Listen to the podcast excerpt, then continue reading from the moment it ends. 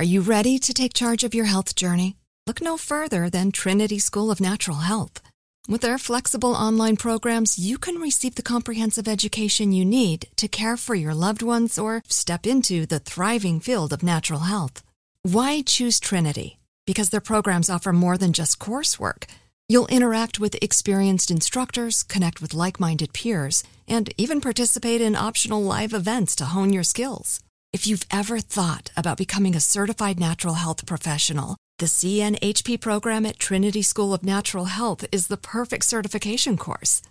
You'll equip yourself with the knowledge and skills to make a real difference in the lives of others. Turn your passion for natural health into a rewarding career. Visit trinityschool.org today to learn more about the Certified Natural Health Professional Certification Program. Go to trinityschool.org. That's trinityschool.org. Trinity School of Natural Health. Transform your life, transform the world. At JCPenney, fashion counts for everybody and everybody. The weather is getting warmer and it's time to swap my winter layers for fun, vibrant, and cool clothing. With so many fun things happening this spring, like Mother's Day and the Wind Down Tour, it's hard to find great looking clothes that fit you just right. That's why I love JCPenney. JCPenney has so many stylish and comfortable options for so many different body types. I've been blown away by their selection and everything hugs my body in all the right spots. Refresh your wardrobe this spring with style that gets you. Something to wear that fits your favorite moments of the season at prices that feel just as good. Discover brands that get you and put style and comfort first, like Worthington and Liz Claiborne for her, each in women's petite and plus sizes. Here, spring comes in all shapes, sizes, and colors. JCPenney, make everybody count. When you buy Kroger brand products, you feel like you're winning. That's because they offer proven quality at lower than low prices. In fact, we guarantee that you and your family will love how Kroger brand products taste or you get your money back. So next time you're shopping for the family, look for delicious Kroger brand products because they'll make you all feel like you're winning. Shop now, in store, or online. Kroger, fresh for everyone.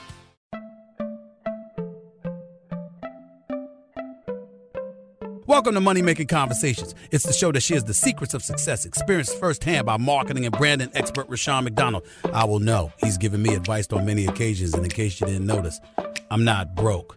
You know he'll be interviewing celebrity CEOs, entrepreneurs, and industry decision makers. It's what he likes to do. It's what he likes to share. Now it's time to hear from my man, Rushion McDonald. Money Making Conversations. Here we go.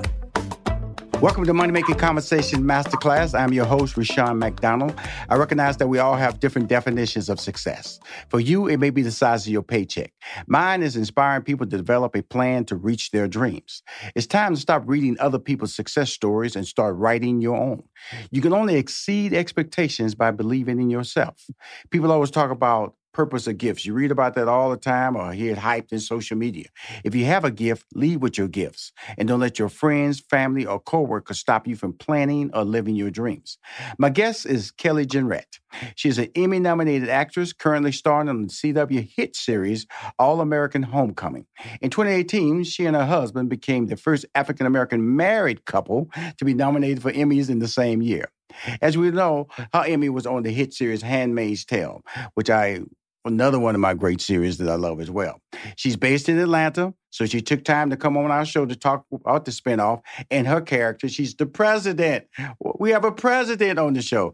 Please welcome to Money Making Conversation Masterclass, Kelly Jenrette. How you doing, Kelly? I'm doing well. How are you? You know, um, uh, Simone character, uh, she was on the show when the show premiered. So I got to watch the first season as well as that. So I really am immersed into the series. So, so we said, this guy really knows the series. So, because so I, you know, I, I try to do my prep work, Kelly, and I was trying to just jump on the show and like ad lib and ask these generic questions because when you have a series as as complex, when I say that complementary character complex as yours how do you how do you slide in and out of this whole process in the script development? Well uh i think the thing that i focus on is just telling the truth of the character of the story. It's just so well written it's easy to kind of slide into it and i feel like the character of Mara is very close to me, right. Kelly, as an individual. And so that makes it easy as well. We know the, the, the, we're set at a fictitious HBCU school. Yes. Um, you know, here's my whole thing. Like I said, I, I watch Netflix a lot, and the All American series, all, it trends on Netflix as a TV series, mm-hmm. and so and so it's and it's uh, one of the top shows on CW. What is encompassing the popularity of this show? I'm not trying to put you on the spot, but obviously you're starring in the series, so I'm sure people on the street stop you. I'm sure they make comments of why they watch the show. What and your character as well. What is the driving force to the fan viewership? I think because it's something that is relatable. I think that people see themselves, especially Black people, they can see themselves on the TV screen and not just see themselves, but see their lives, see the complex uh, aspects of their lives, the, the successes, the trials, and community. You know, seeing a group of people come together to support one another even if that's something that people don't have in their lives, it's something that they aspire to have. It's something that they desire to have. And so I feel like the family aspect of the show, the relatability of the characters on the show is something that really resonates with people, um, and not just Black people. You know, we've we've had people of all races uh, talk to us about how much they love the show. So mm-hmm. that's that's something that's humbling and exciting. we know Kelly Jenrette. That's what I'm speaking to. She's one of the stars of the CW hit series All American Homecoming. I know I'm older than you, Kelly. And that's a good thing because I feel that hey, everybody lives their life and their paths. But we grew up on a different world. Mm-hmm. And Different World was a sitcom. And so, but it inspired a lot of traffic to HBCUs. Some people say that watching that series changed their lives. And so, but that was a that was a sitcom. This is a drama. So it lends itself for a lot more serious and I think socially conscious storylines. Uh, one of the one of the storylines is mental health. And I think that's important because in the African American community, we are always to last to, um, we, we, try to live a perfect life where we don't want to admit that we have uh, gay in the community, gay people in the community. One of the lists we have mental health issues in the community. We don't admit we have high blood pressure. All the things that that they may deem as negative. It's about learning the truth and then being able to live with it those diverse storylines, I think, really engage makes the series popular. That's just my side of the conversation, but you live in it. You live in the scripts. You live in with these actors who have to make these storylines come to life. And then you are like the president, which funnels all this drama back to you and, and, and it's mass decision making. So let's talk about that. And I also want to talk to other other characters, but I wanted to get that holistic statement out about your show, which is really positive, but it also is a statement about the black community because we don't talk about these things.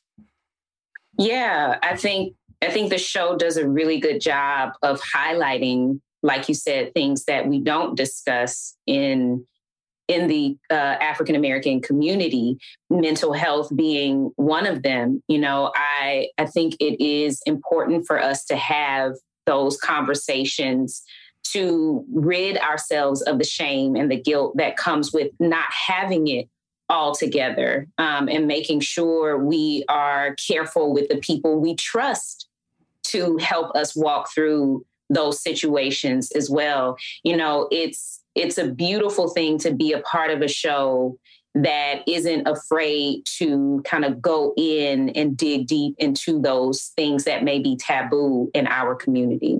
Right. And, and when you say taboo, it, it should be. You know, because these should be conversations and and, mm-hmm. and, and the word therapy. And I really like the way that storyline is working itself out for the for the head coach. But also when I look at the series, the fact that the two sports that we're talking about at HBCU that don't get talked about ever, because we always talk about the marching band, we're always talk about the football teams, we're always talk about the basketball team, is tennis and baseball.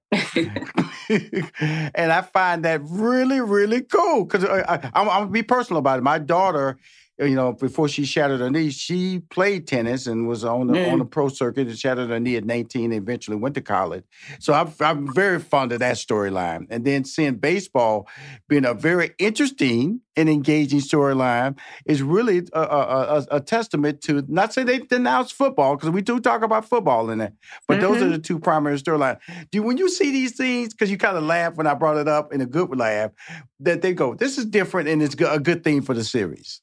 Oh, absolutely. So growing up, I have four brothers. They all played baseball. My mom tried to get me and my sister into tennis. So we always joke about how we could have been uh, Venus and Serena. Right. but my mom, my mom still plays tennis to this day. And so those sports were very prevalent in my life and still are, you know, with my mom still playing tennis and my brother uh, is a huge baseball fan. And so I think it is yet something else that is very unique to our show that we are highlighting sports that people wouldn't necessarily think like HBCU tennis right hbcu baseball you know and it and it just opens up our eyes to the diversity that we can find at these HBCUs.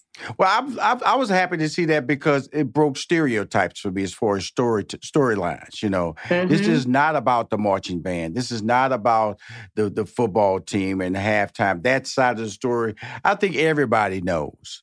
But HBCUs do have uh, golf teams. You know, mm-hmm. HBCUs have started gymnastic teams. HBCUs have always had baseball teams as well as tennis teams. And so when you look at that storyline developing, then you say, "Well, Rushion, you know." you know, I we, we thought we were gonna be, you know, we supposed to be Serena and Venus before Serena and Venus. Now, why did you your mom play tennis? Now, how did you get around a mom who plays tennis and not play tennis? You know, she uh, uh there's there's debate around this story, but she said, you know, she she had us out there and growing up in Atlanta uh, is hot and I think we were just a little too prissy and didn't want to be out there in the sun. You know, and I was like, listen, you should have like toughened up and been like, no, you're gonna be out here, you're gonna play. Um, so yeah, I think. Now, Kelly, now, I'm Kelly. I'm, I'm, I'm, I'm, I'm gonna take you up front on this now. Handmaid's Tale. Now, that's a pretty yes. rough series. Now, I'm trying to find out when you say the word prissy now. And that character you played, that Handmaid's Tale, wasn't nothing prissy about that whole setup over there. So please help your boy here to understand why that was prissy and Handmaid's Tale wasn't prissy.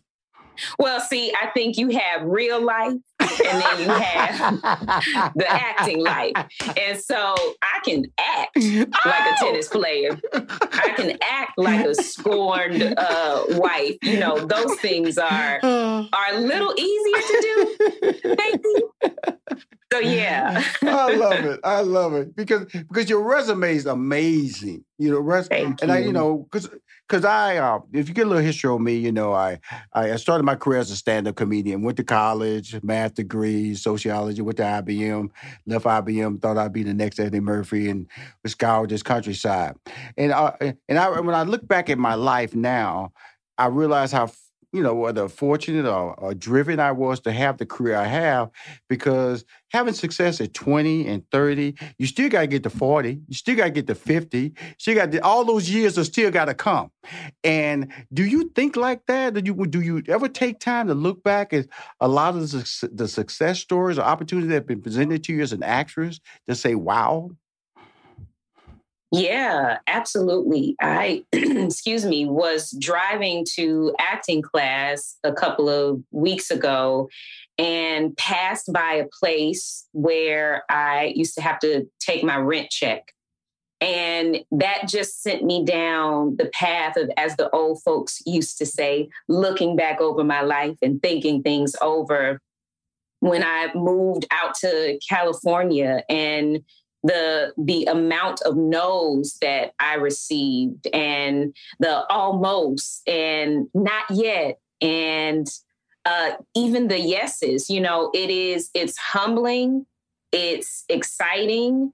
Um, I do my best to just try to focus on what is in front of me right now while not neglecting like hey if i'm so fortunate to to continue on in this life what type of legacy do i want to leave for those who are still here?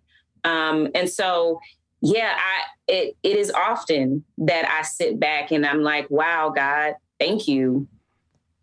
You know, because um, and I, and I think that's important for your fans to hear you say that because everybody wants to be you. You might say, "Oh man, you know, I'm just out there working," but then in your conversation, you said, despite your resume that you have, acting classes, you're still going to acting classes.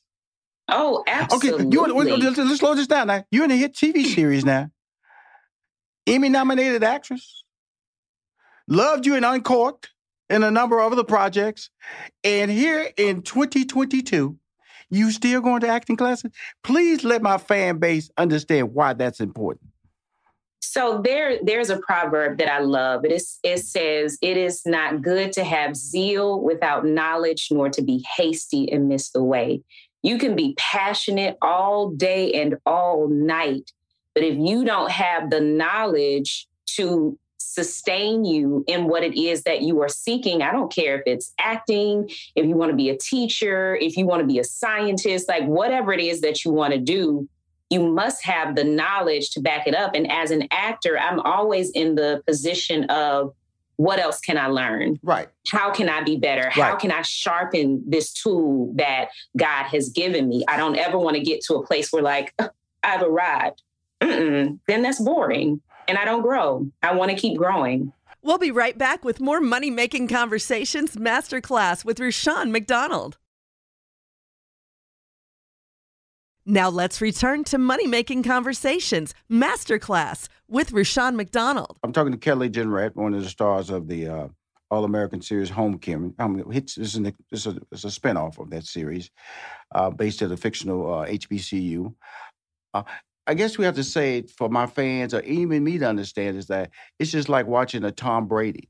If Tom Brady didn't go to practice, then he couldn't throw touchdowns. He lose timing. He loses chemistry. And by going to an acting classes, even though success is in your history and will be in your future, you still have to understand how can you push your character? How can you, you know, like I said, cry or laugh or emote a certain a scene change. So can you walk your walk us through the steps of what is an acting class experience for somebody that's as successful as you? Because I'm sure when you walk in a room, the other actors and actors going, "Ooh, she's here," and they try to pick your brain for information because you, in in some ways, they say you've made it. So, talk about your acting experience going into these rooms with other actors and actresses, and how you maintain that humbleness to get something out of the course. Well, for me, I I love uh, classes. Like I, I will do one-on-one coaching. Right, right. But I love the class aspect. I've, I've worked with two very incredible studios, Sue Hamilton Studios and uh, Berg Studios, which have uh, which are similar in some regards and very different in others. But I think for me, my my approach in being in class and and not even so much that people are like oh my god i mean not that they say to me um but i know that it is it's acknowledged like yeah she's an emmy nominated actress but she's still here in class. And so even when I'm not going up in class, when I'm not performing, when I'm not doing a scene, when I'm not doing a monologue, other people are. And I love being able to to see what other people do. I love being able to hear the feedback that other actors get because then I can take that and say, "Oh, you know what? That's a really great note. I'm going to try that the next time I do my scene or the next time I'm in a situation like this. And so it is really that iron sharpening iron mentality that I take in. And again, like I've not arrived. I don't think I'll ever get to a place where I'm like, I don't need to be sharpened anymore. I'm going to tell you this, Kelly you have arrived, but I'm not saying you don't need to be sharpened. Okay, I say that because of the fact that you know, I look, I can't act. I would tell you right up front. I, you know, I, I've tried. I go, that is not my skill set. And as a stand-up comedian, I was very successful. When it came to transitioning that skills to what you do, or individuals like you do, y'all, that's that's like amateur and professional. Y'all were professional. I was a superstar amateur. And so you don't get a resume like you get unless you have arrived because people call you in on these high level auditions. And sometimes I'm pretty sure some people basically they just wanted to hear you show up so they can give you the role. Now, but what I do get out of the fact that you are in these classes is being a director. I do see that. So Talk to us. Are you working on being a director? When will you direct one of the episodes of All American Homecoming? Because I see that happening because that's your skill set. I see it. Rushion, now I'm like, who you been talking to? how, you, how you all up in my business? I, am just telling you, Kelly, you know, you can sit over here with this humble story. Your boy been in the game since 94, okay? I've seen talent like you. And I also know you're one of those people who push other talents on the set you know, because that's your gift. So, but that gift will translate behind the camera because you see things differently. You see, when you walk in the scene, you see everybody's role, everybody's character. That's a director's eye. I see that when I'm watching the show, when I'm watching you, I see it. So now that we know that Rushion got all this inside information because he just watched you, let's go and talk about what your next step gonna happen in Kelly Jenrette's career. You know, uh, thank you so much for saying that. I appreciate you. And I I actually would like to direct. Um, would love to direct an episode of Homecoming. We'll we'll see. We'll see what that looks like over over the next couple of seasons. Like I again want to make sure I am sitting in a seat of learning and taking it all in, shadowing the different directors that come on our set and work with us, um, reading books. You know, Michael Schultz, the great Michael Schultz, yes. um, who directed several ep- episodes of both All American and All American Homecoming. Um, he is someone that is like, yeah, there there are books that you can read. Um, other directors who I'm like, do you mind if I shadow you? Right. And they're like, yeah, absolutely. Come on. And you can shadow me on this other show that I'm working on too. Mm-hmm. So it it's something that I'm I'm like tip, tipping my toe in, but I think I'm just like, just jump in. Thank you. But make sure you have the knowledge with the zeal. I'm gonna tell you something, so, Kelly. Yeah. I'm gonna tell you. I'm gonna tell you. I'm, I got to tell you this. You know, just just a a, a, a, a colleague Okay. You know, I, am fortunate I've executive produced sitcoms, I've written those sitcoms, I've produced sitcoms, done large scale productions. And I was always never the person making the decisions. And then I did, then, then I was in Vegas doing this huge neighborhood award event with me and Steve Harvey was doing. And, um, and I did it. I, and I realized when I walked away, I went, that's it. That's it. And that's why I'm telling you where you are at. You are at the that's it stage. And I say that because you will do your homework, my friend. You're not going to jump out there and not be prepared. You got an amazing yeah. husband that's going to help you be prepared. You have people in this industry who are rooting for you. I'm just letting you know that that you don't get this resume based on luck, right place at the right time. It's a skill set that you're still doing. Iron sharpens iron. I'm just letting you know that when you do direct your first episode, just know that hopefully I pushed you a little bit. Hopefully your husband pushed you a lot more because he sees the same thing I see. And the blessing is that when it happens, you're going to go, that's it. Wow. And I'm not saying you should have started earlier, but I just want you to cross that line and realize you're not to stop acting. But boy, it's to open a door for you that's to scare you because you're to see how much you're to change the industry on that side of the lens, giving directions for young actors, whether they white or black or Latino, because you're to be a you're to be one of those actresses that can act with a special effects. You'll be able to do it all because your career has shown you to participate in all those lanes. And I'm not turning this into a, a motivational speech for Kelly. I'm just letting you know you're talented, young lady. And I'm fortunate to be a person who shared the experience. And the only reason I call you a young lady, because you're younger than me. And I have to show you respect by saying, as an older person in this business who's seen talent like you and and they've crossed over, girl, jump, run, uh, uh, ski, slide, do your thing. Right now, you the star of All American Homecoming. You're gonna be directing some episodes before it's all done. Okay.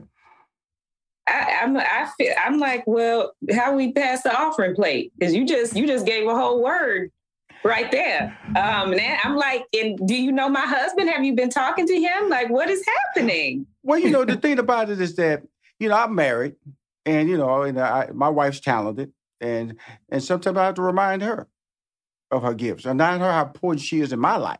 I had to do that Yeah. yesterday. You know what I'm saying? And uh, because you know we go through these processes, and and and and and, and, and if you don't, who's who is to remind you if the person that doesn't love that loves you the most? That's the person that should be reminded. Yeah.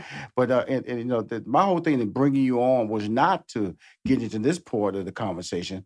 It's a part. Of, It's just this is a conversation, a testimonial conversation about your career and the brilliance of it, and being this matriarch on this TV series that's a hit show on CW called All American Homecoming, and you're the stewardship of that show. You know, you may not be delivering our lines uh, uh, all the time, but your your imagery, your your your your, your, your uh, being able to when they come for those uh, those brunch those brunch dinners, how that becomes like the old old black households where everybody would meet on Sunday dinner at the family. So there's a lot of symbolism. So when you as we wrap up this interview, and you know, not about what I talked about in your directing, what do you enjoy the most about being on this series, All American Homecoming? There's a hit on CW. There are so many things to enjoy. What immediately comes to mind are the actors that I get to work with. There's not one day that I don't go on set and have a full, hearty laugh. We laugh all the time. And I I love to laugh. I love to enjoy myself. And we we have the deep conversations. We have the tough conversations, but the family dynamic um, on set is just amazing. It is something that I look forward to every time I get to go to set. Well, I look forward to when I turn on TV and see y'all. I'm gonna say y'all, okay? Because it's an experience. Please say y'all. Can say y'all. I'm Houston, Texas, so y'all flows really good out of my mouth. I'm just in Atlanta, just an extension of the South. But more importantly, your career is a blessing. Watching the show with African American talent that is relatable is a blessing. But more importantly, the storylines are well written. But the but the leadership, being able to go into the storylines about the community that, that we don't talk about, normalizing it in storylines that carry credibility is a, is a, is a blessing. And I think years from now, what Hillman did for us in different world, you guys are going to do for the next generation of 10 years, 20 years. And I say they were inspired by this TV show that was on a fictitious HBCU school in Atlanta. And you were one of the stars of that show. So Kelly, that will be part of your legacy. And people probably name their kids after you. Kelly, that's you know, she, you know, that's my favorite character on Homecoming. but thank you for coming on Money Making Conversation Masterclass. You are you are a blessing to interview. Thank you. Thank you so much. Thank you for the life that you spoke into my life. I receive it. I hear you. And I will move accordingly. There you go. There you go. Woo! There we go. Come on, come on, come on, girl. Come on, come on, come on. Again, thank you. Now you be, keep that laugh. That's what I'm talking about. That laugh right there. Keep those spirits high. And I, and I, we'll talk soon, okay? Because I keep my, li- I'm gonna keep Okay. a little monitor on you. I'm gonna keep my little monitor on you. And if I see Yes. you directing anything, you know your first phone call gonna be your boy. Not to say that I told you so, just to say, what prompted the jump though? What prompted Right. the jump though? Be safe now. We talk soon. Love you. Bye bye. Love you too. We'll be right back with more Money Making Conversations Masterclass with Rushion McDonald. You are now tuned into the Money Making Conversations Minute of Inspiration with Rushion McDonald. Hi, I'm Rushion McDonald from Money Making Conversation Masterclass with your daily minute of inspiration. This week I sat down with actress starring in Hulu's Reasonable Doubt, Emayatzy Corinealdi. She explains the confidence that comes along with preparing properly for opportunities. The best way that I've learned to prepare is just by being prepared, doing my best work, um, doing all the work that I can leading up to, you know, the first day of filming because that gives you a sense of, of freedom, you know, right. being able to relax and being confident and knowing that I've done my my part up to this point. And then once you get on set, you know, it's time to play. You know, I'm I'm, you know, at my best, my co-stars at their best, and then it's just that's where all the fun happens, you know. And so I think it's the preparation is what allows you to have the confidence to just be. Listen to this full interview with Emayatzy Corinealdi. It's available on moneymakingconversations.com. Now let's return to Money Making Conversations Masterclass with Rushion McDonald. My guest is Dr. Shante Williams. She is the CEO of Black Pearl Global Investments. is a black-owned asset management firm that's focused on reducing health disparities across the globe. Black Pearl's tagline, Be Well, Do Well, captures the firm's mission to invest in transformative companies around the world.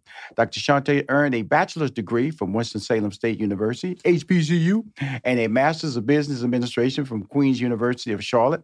She holds a doctorate in integrated medicine and biomedical medicine from The Ohio State University.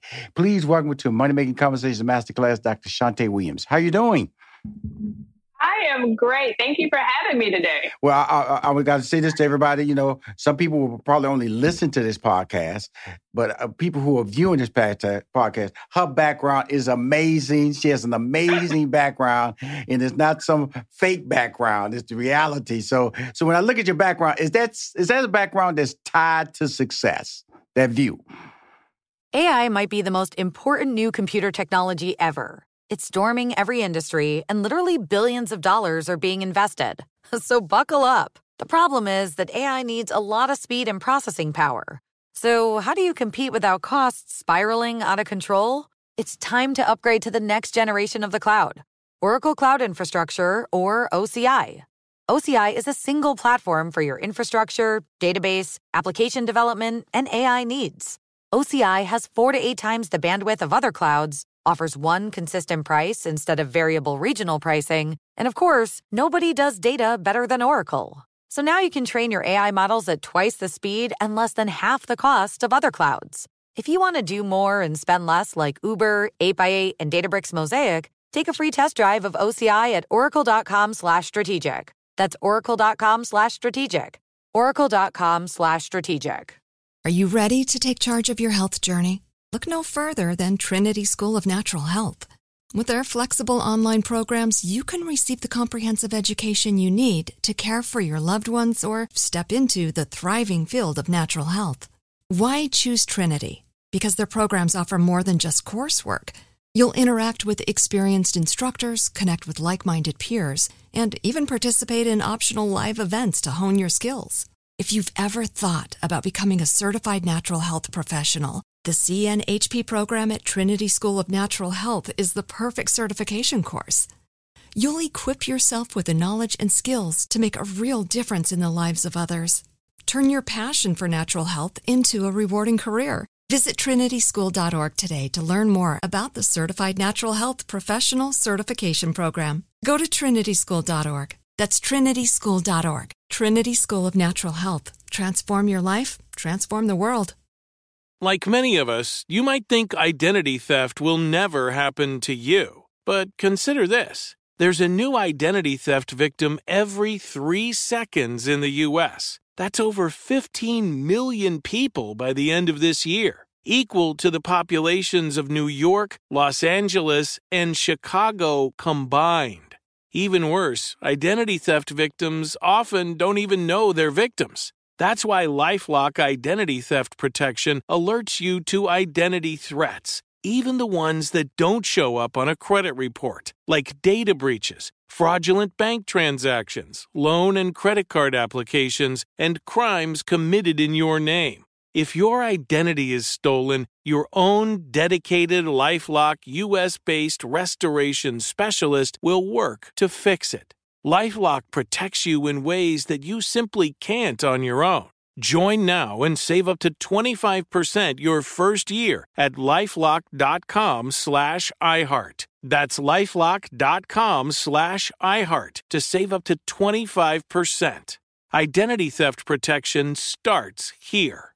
You know, actually, the the two buildings right behind me are banks, um, and so I like to say my house is mostly windows. So I say I wake up and I go to sleep with money on my mind. well, you know, I I tell people, you know, when you say that because that's how I'm not saying I'm tired. I, I see banks when I go to sleep, which I uh, which is a good thing now because you know you always bank is what runs our life. Money is what runs our life. If you can see something that motivates you to say I want to put more money in that bank or more money in that bank, that means you're focused. And that means that that's a drive that we all need to have. But I do go to sleep with goals in mind. I do. I always tell people that allows me to wake up because a lot of people always say I'm not a morning person. Well, I've always been a morning person because I've always went to sleep with goals, and that when my clock went off, I knew why I was getting up.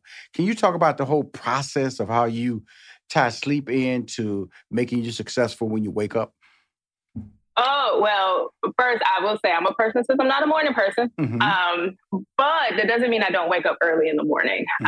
Um, I actually live by the um, mantra that I need a full night of sleep to be the best person I can be. Mm-hmm. So uh, most people are surprised that I sleep eight hours a night at least.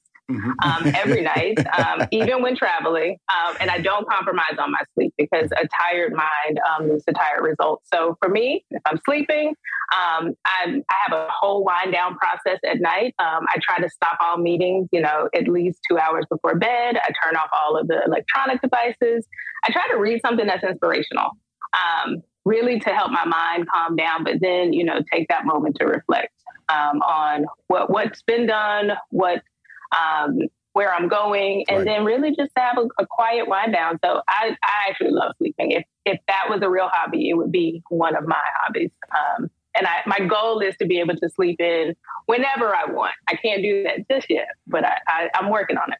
So does does that entail travel, or because it seems like when you do that? Because I'm gonna tell you something, Shante or Dr. Williams. Uh, I had a problem with that. I had a problem with understanding how to shut down, you know. And I would tell people sometimes like I just got on that wheel and just kept running and kept running. And it seemed to me that that you understand the value of self. And which yeah. means ties to, you know, look, I don't function well if I'm not 100%. Talk to us about that. Yeah, well, with travel, I've found that uh, I used to be one of those people that if I'm flying into a city, I'm gonna meet with everybody I possibly can, and every hour on the hour, I'm just meeting, meeting, meeting, meeting. Um, I stopped doing that, uh, really for two reasons. It's exhausting, and it it means that your your body, your brain is continuing to go. Um, when I think about who I aspire to be, um, the person, the leader I aspire to be for the entire firm. I know that um, I, in my brain at night, I really think um, I'm thinking about there are 51 families. Um, that's how many employees we have. 51 families that depend on me to keep the vision solid in order to help them get paid, to help them get raises, to you know push us all forward. And ultimately, um, my brain really needs to to shut off at some point. Um, I I started doing this particular um, print, uh, this particular mantra. Um, I don't know if you've ever had this situation where you're sleeping and all of a sudden your brain just turns on, or you're trying to go to sleep and your brain won't shut down. Woo, hate that! Hate I, that! Hate that! you know what I say to myself now? Not right now. Mm-hmm. And it shuts and, you down. Yeah, and it, it, takes a it takes some practice of just saying not right now. Okay. I mean, and, and I used to have to say it out loud. Mm-hmm. Um, I'm not going to focus on this right now, um, mm-hmm. and focused on sleep or focused on reading. Like literally, I've now had to train my brain. To, this not right now. We're not gonna worry about that thing because we're doing this thing, and mm-hmm. staying present in the moment um, actually helps. I think with that wind down process because you can't solve what, what's already happened, right? It's in the past, and you can't anticipate the future. Where you are today, right now, is trying to wind down to go to sleep. So right. I will tell myself, not right now, a lot. Well, I'm gonna tell you something. I'm gonna try that because, not saying it happens a lot, but I tell you, sometimes it, I'd say every quarter, of the year, every quarter period, I I wake up and then an idea come into my head about one or two o'clock in the morning, knowing because I get up early. I get up at four thirty in the morning during the week, so so I'm already mad because I go look the clock, the potential sleep window is shrinking, and I can't go to sleep. So not right now. I'm gonna use that and hopefully I don't have to use it anytime soon. But it's usually tied to, you know, I, I, I go to bed knowing that I have to do something when I get up, and if somehow I wake up and then it just takes over my thought process, and it just becomes like, "Are you kidding me? Are you really kidding me? I can't go back to sleep." Ridiculous. You know, the interesting thing about you, Dr. Williams, was that you know, when I, I read in your credits in Winston-Salem, and then uh, where you got your master's from, and then also where you got your doctorate from. And there were three mm-hmm. different academic arenas. But more importantly, the two that stood out the most was the beginning and the end, which is Winston-Salem State and uh, The Ohio State University. Talk about your journey at Winston-Salem State, because each experience was different from you. And why did you go to an HBCU? Well, let, let me. So I actually got. I went from undergrad straight to um, a doctorate. So with, uh, Ohio State was in the middle, and then I went to Queens later. Oh, I apologize. Later, um, they really wrote it down. Apologize. Mm-hmm. No, but but the, the way they rolled out. So in HBCU, um, that experience, um, I think, prepared me for everything. Right. Uh-huh. Um, there is a sense of self, a sense of worth, a sense of value mm-hmm. that you get from community. Um, one of the things I tell young people is yes, the college experience is about, you know, you get a diploma, but it's the people that connect you. It's the people who surround you, the, the arms that are wrapped around you um, figuratively. And going to an HBCU, every single one of my colleagues that went to an HBCU didn't get lost in corporate. They didn't get lost if they went to a PWI later. They knew who they were. And I think that is a very unique experience that you only get at a at a black school, um, really because those professors are there really with a mission and a mandate to really arm us to take on whatever. Um, I know when at least when I was coming up, there's a lot of stereotypes about HBCUs. Um, you know, you couldn't get in somewhere else. Da da da da. Um, I actually chose not to go to Florida State to go to HBCU. Mm-hmm. Um, and so for me, it was very intentional to make sure that who I was was solid and grounded. My family is a close knit family. I grew up in church, and I really wanted to make sure that my preparation for my career was going to continue to center around me being um, a solid human that's really focused on giving back, making impact, and taking these educational tools forward. Wow. And so now let's just go through the ac- academic window correctly. So you went from Winston-Salem State to yeah. the Ohio State University where you yes. got your doctorate yes. in medicine, and then you got a master's in business administration. Yes. Okay. Yes. Okay. So usually people just cool with the master's in business administration. Okay, but you got it. But you're a doctor that go get a master's. Talk to us about that journey right there, because I wrote. I always write all my credits down. So me, Rushion, thinking, okay, this is the order. She did this. She did this. She did this. She said, no, excuse me, excuse me. I went from here to my doctorate. Then I went and got my master's. Why that order? Oh, so the order, um, really interesting. I thought I was going to be a clinician. Um, I was in neuro uh, oncology, neurosurgery, um, halfway between clinic and surgery right. and making drugs.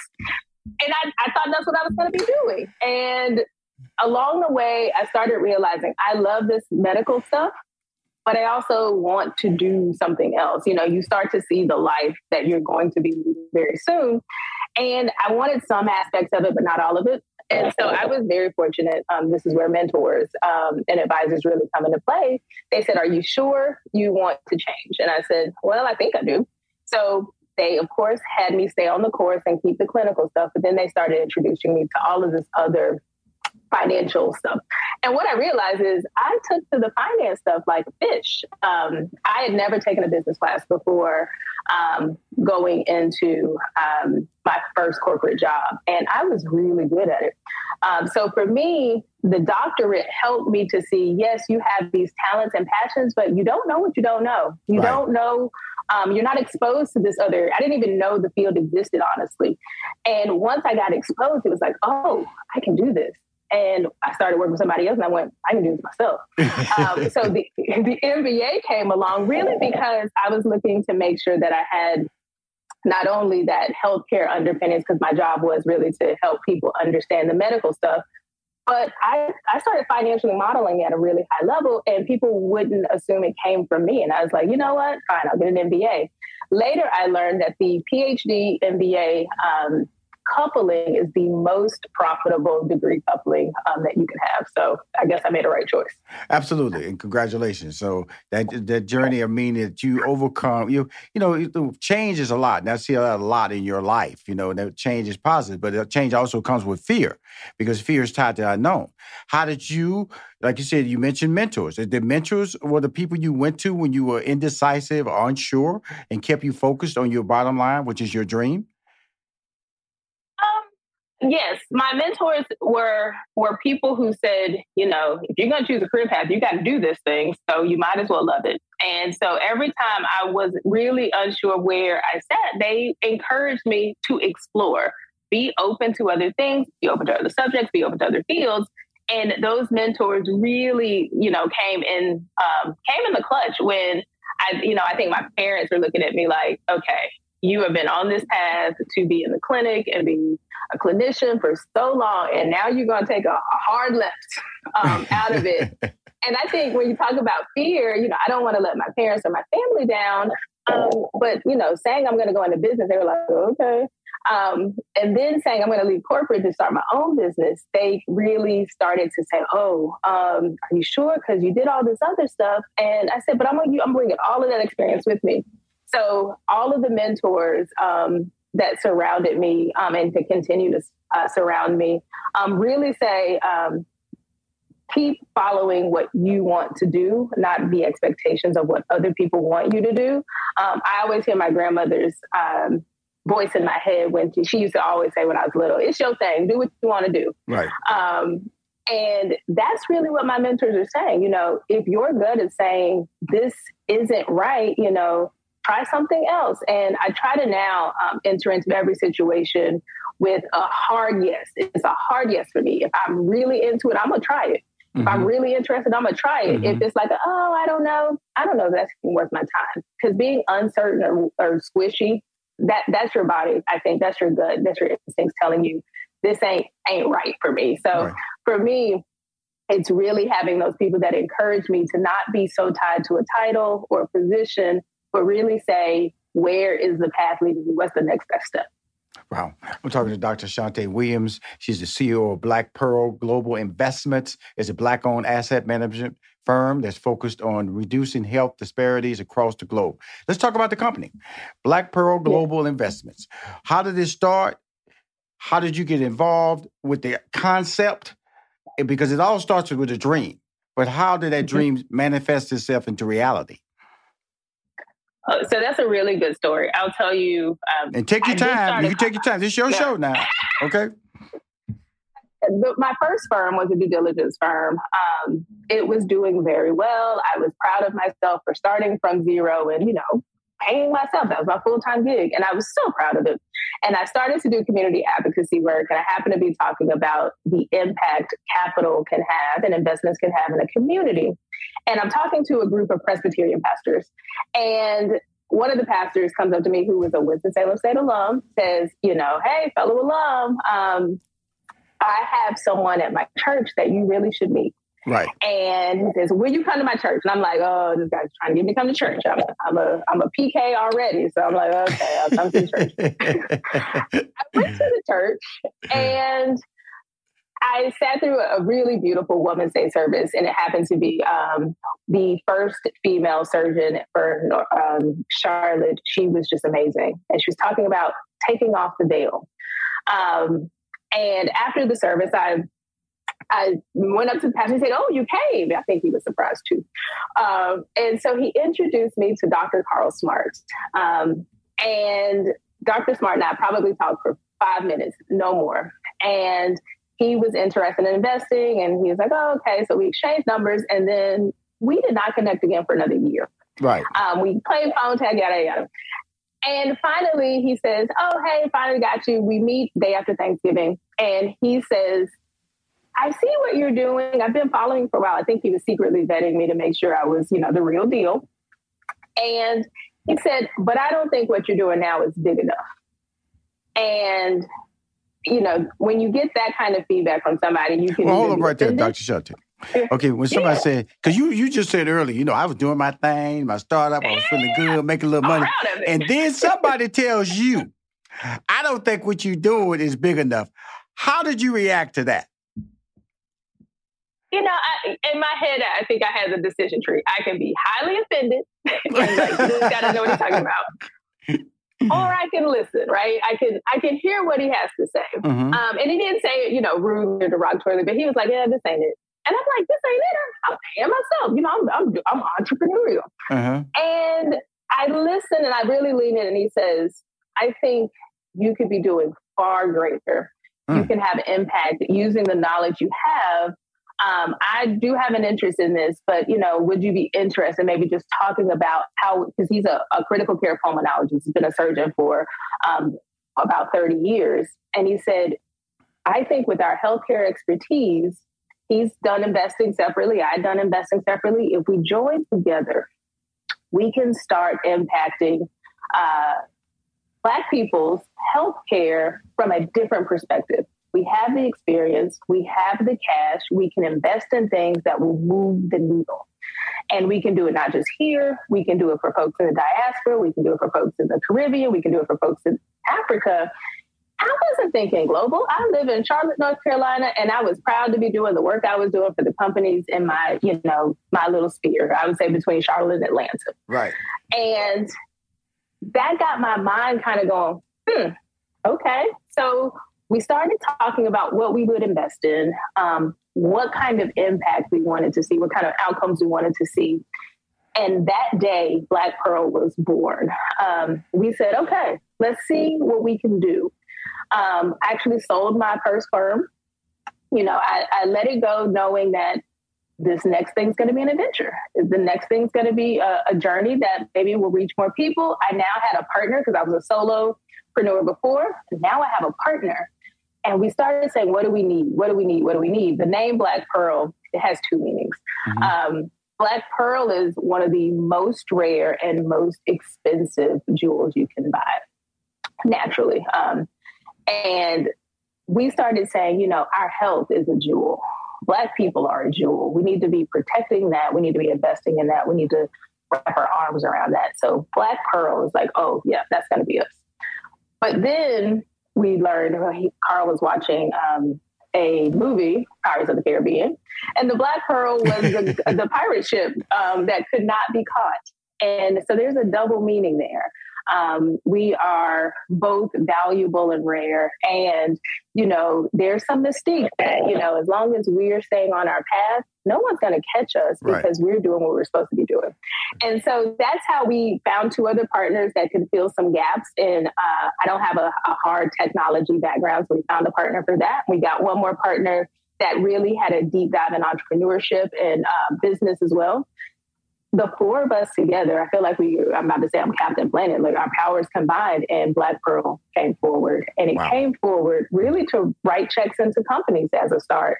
Fast forward five years later, we have written checks, venture capital, we have made loans, we have um, acquired companies, we have uh, launched an office in Kingston, Jamaica, and we have an office in Accra, Ghana. Um, we have a health advisory um, arm that helps develop people in workforce development. And it all started from me not being offended from the feedback, but really saying, let me listen to the feedback. We'll be right back with more Money Making Conversations Masterclass with Rushion McDonald. Now let's return to Money Making Conversations Masterclass with Rushion McDonald. I always tell people, I wake up dumb. I just make that statement. That way I'm willing to accept information that's given to you. But if you wake up think you know it all, you know, you can miss something. That moment was right there. If you had a know-it-all personality, ride dominating your spirit or your soul, then you would have missed mm-hmm. Black Pearl ever being a possibility. Mm-hmm. But when you say yeah. the word Black Pearl and investments, that's what my audience wants to hear. Investment. What, what when you say invest in this, invest in it, and this in healthcare, what are you talking about?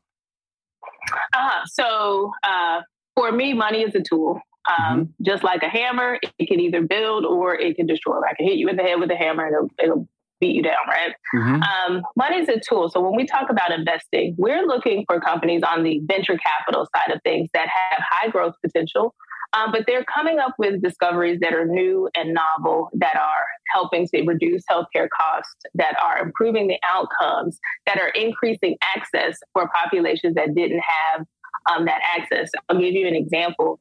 Um, earlier this year, we invested in a maternal health care uh, company called Mahmee. Mahmee is a company that uh, built technology to help Black mothers get all of the resources they need to have successful deliveries and then postpartum um, be able to cope with you know new baby um, maybe some of the mental health aspects and really give them a community getting these practitioners to listen to them giving them alternatives whether they want to be in a hospital or have natural birth. But we know from a healthcare perspective Black mothers are going to are, are uh, more likely to suffer adverse effects, mm-hmm. even if you have insurance, even if you have uh, money, even if you you know Serena Williams had severe complications, yes. Beyonce. I mean, these are women with resources, and I'm sure the best of the best healthcare, mm-hmm. and they still had these other complications. So that's the kind of company we put our money into on the venture capital side. We write checks into companies that are making an impact that can change the trajectory of, you know, women dying, babies dying. Um, we invest in companies that um, make food cleaner. We invest in um, we invest in companies that can make the environment more healthy. Because when we think about healthcare, we're thinking, you know, again, if you don't have your health, the rest of it's going to go to pot, right? You can have all the money in the world and your health crashes. Guess where your money's going to go? To fixing your health.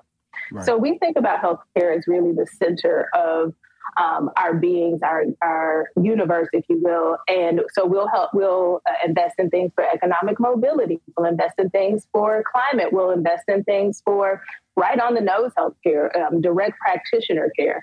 Um, we will invest in things that are transportation related. I mean, we are really thinking about healthcare broadly because you can't just pull on one lever and think it's going to change everything.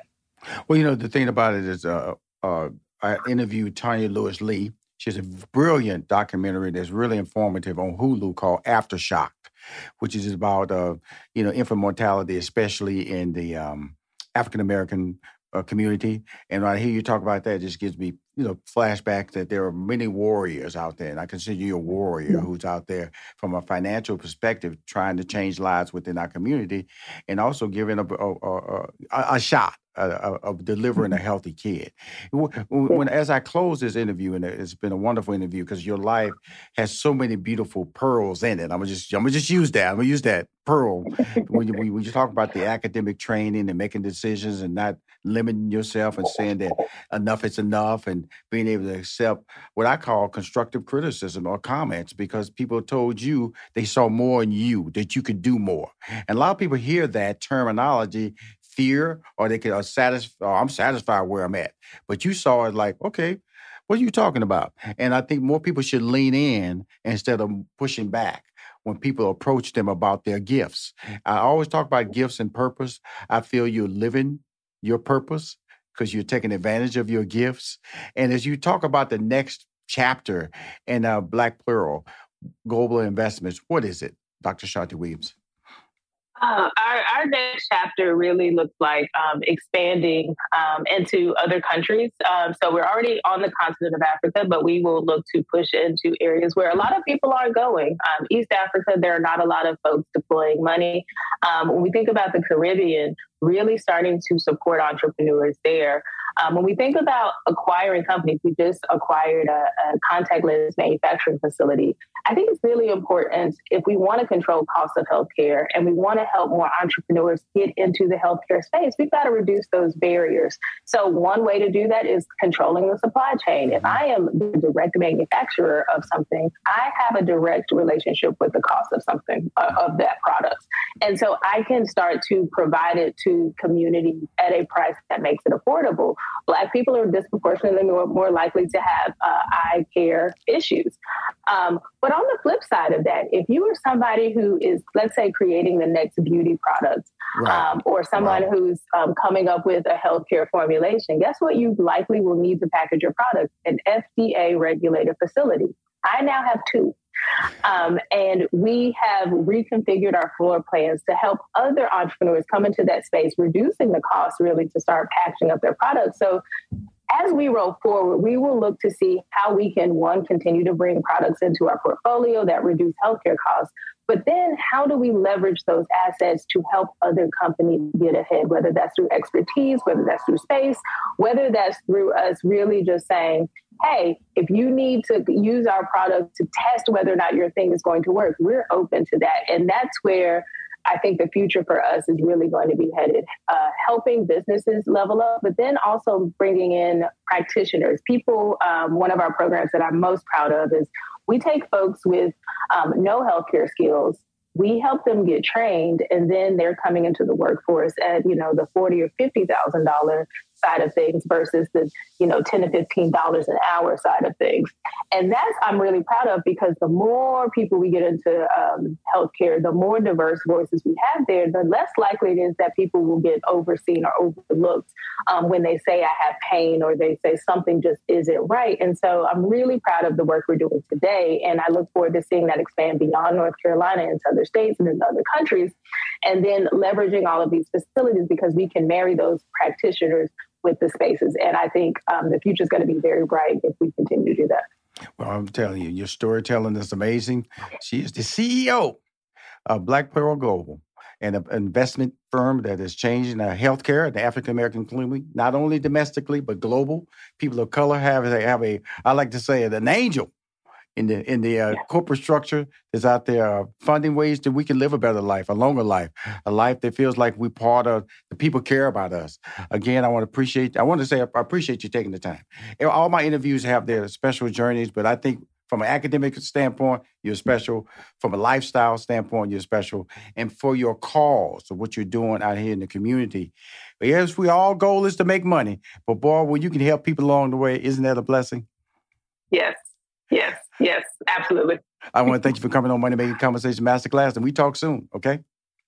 Absolutely. Thank you for having me. I appreciate you. This has been Rushion McDonald, host of Money Making Conversation Masterclass. You've been listening to Money Making Conversations Masterclass with Rushion McDonald. Always remember to lead with your gifts. Money Making Conversations Masterclass is a presentation of 3815 Media Incorporated. You are now tuned into the Money Making Conversations Minute of Inspiration with Rushion McDonald. Hi, I'm Rushion McDonald from Money Making Conversation Masterclass with your daily Minute of Inspiration. This week I sat down with best-selling author and consultant Dr. Nicole Roberts Jones.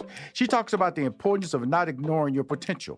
Many of us grow up in culture where we make lists, right? I want 2.5 kids, I want to work in this career, but we don't stop long enough to tap into our soul and really understand who we be at our core. Right. Right. So it's really looking beyond what the world says, what perception says, and the list that we make to really get to know yourself on a deeper level. It's not even that your original list isn't in alignment with what you're great at. It may be that you just have outgrown that place. I like that. And so it's really going to that next level. You know, oftentimes I say God doesn't rumble you up because he's like okay with where you are. He's looking for who you have not yet right. become. Right. Listen to this full interview with Dr. Nicole Robert Jones. It's available on moneymakingconversations.com.